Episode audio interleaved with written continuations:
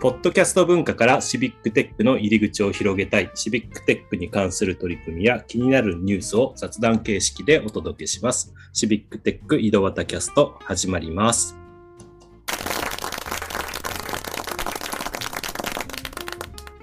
はい、今日も岐阜の石井と埼玉の太田と朝日の又がお届けしますということで、えー今日もね、前回に引き続いて、小俣さんはあーホルモン屋さんから中継という感じでちょっとね、はい。ざわざわとするかもしれませんけど、申し訳ございません。ぜいえいえ、あの楽しい、リアルな感じがしてすごくいいですよ。ひぜひあのあの私に声がけいただくとあのぜひ川崎のホルモン屋さんに、あの ホルモン屋さんにね、連れてってくれるそうなんで、連絡ください。連絡します。連絡してから、ふ不快なんだ、すごいな。ぜひ行きたい。ね、そんなところで、ちょっとね、今日はあの NP テックスタジオっていうのをご紹介したいなと思います。はい。ね、これは、ね、実はこの NP テックスタジオっていうのは Code for Japan さんがあの取り組んでいる一つのプログラム。ね、難しい言葉で言うと、アクセラレータープログラムの一つですって書いてあるんですね。アクセラレーターってアクセラレータアクセラレーターって何ですか？みんな知らない。え難しいことラ。アクセラレーターラーニングプログラムですって書いてあるんですよね。あやっぱりもうわかんない。そうもうカタカナ起きてわかんない。カタカナ起きてわかんない。カタカナは多くてわかんないんですけど、あの、ま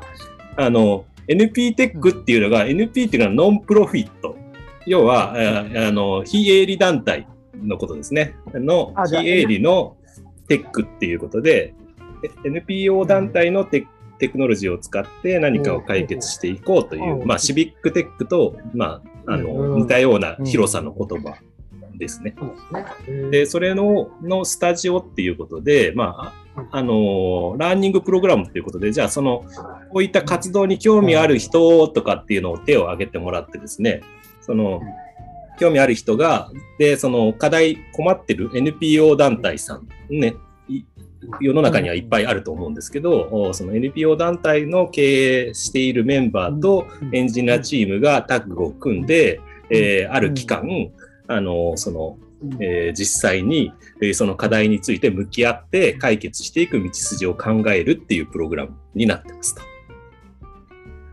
そういうスタジオ。えーそういうスタジオになってるんですよね。スタジオにこもるんですかね。スタジオにはこもらないです。スタジオねあの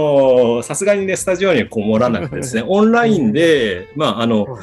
えーっと、1ヶ月に2回ぐらいかな、9月から始まって、10月、11月、12月という感じで、1ヶ月に1回か2回ぐらいの回で、それぞれ、えーいくつか区切りがあってですね、えーその中でこんなことをやるんですよ。チームビルディングして、リーンキャンパス書いて、ロジックモデル書いて、プロトタイピングして、ブラッシュアップしてみたいな、そういうこと要をは。アジャイル手法でサービスをデザインしていくって感じです。そうですね、素晴らしい。でもなんか、意味わかんない。本格的ななんか開発手法を使っていますね。そうなんですよね。このキ、ャンバスも書くんだ、すげえ。書くんですよ。そうなんです。で、自分、あで、この紹介をしているのは、私が実はこれ参加者として参加したんですね。これシーズン2ってことで、シーズン1があって、えーまあ2回目っていうことで、まあ全く別の NPO 団体さんが来て、えー私もちょっとね、興味あったんで参加したっていう話なんですけども、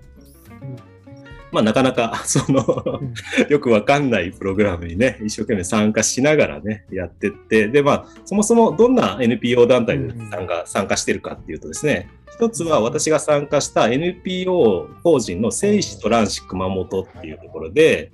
あの、こちらはですね、子供から大人までのあらゆる年代の人の性教育っていうのを、あの対象に、あの、要は命の尊さみたいなのを性教育から学ば、学べますということで、また最近ではあのジェンダーとかっていろいろありますよね。そのジェンダー問題とか。で、あれもやっぱり性教育っていうところにつながってて、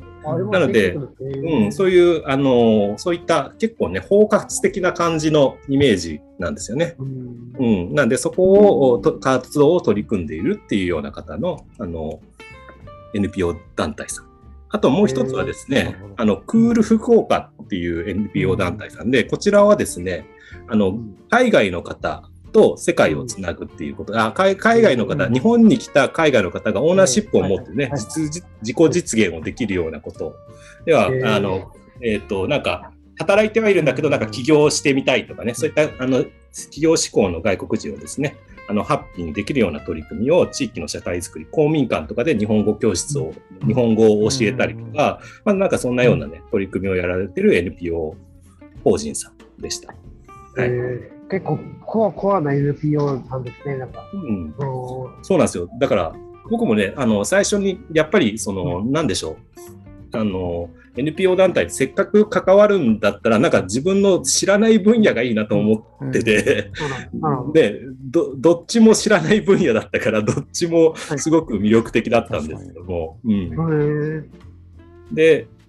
まあ私は、あの、なんかね、そのアクセラレータープログラムが始まる前に、まあ、あの、どちらも、まあ、あの、二つの NPO さんとかいろいろありますけどっていう、あの、インタビューとかも受けて、うん。で、できれば、あの、IT に困ってる方がいいですっていう話をして、うどう、ど。うやら IT に困ってそうなところは、はいあの、えー性教育の団体の方ですかね、みたいな話をしながら、その参加してました。うん。はい。えー。なるほど、そこと IT ってどうどうつながるのか、ちょっと興味ありまして。結局ですね、この NP テックスタジオって、まあ、直接的な IT っていうよりは、このあのプログラムを見ても分かる通りですね、なんか事業モデルを考えて、その事業に対してどういうことに、えー生かしていくんだた。ただ単純に今現状 NPO さんが困ってる IT を手助けするっていうよりは、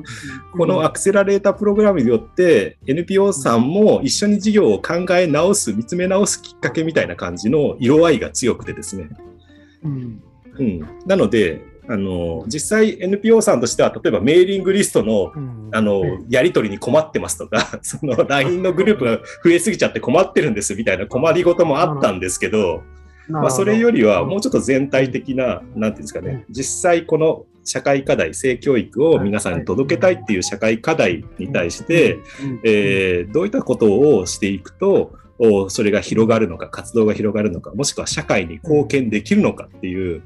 ね、あの、さっきの、えっ、と、一つ前のですね、あの、自分たちの身の回りからこう広げていくのとは全く別に、もう本当に社会課題みたいなのをドーンと考えて、それに利するためのその道筋みたいなところを、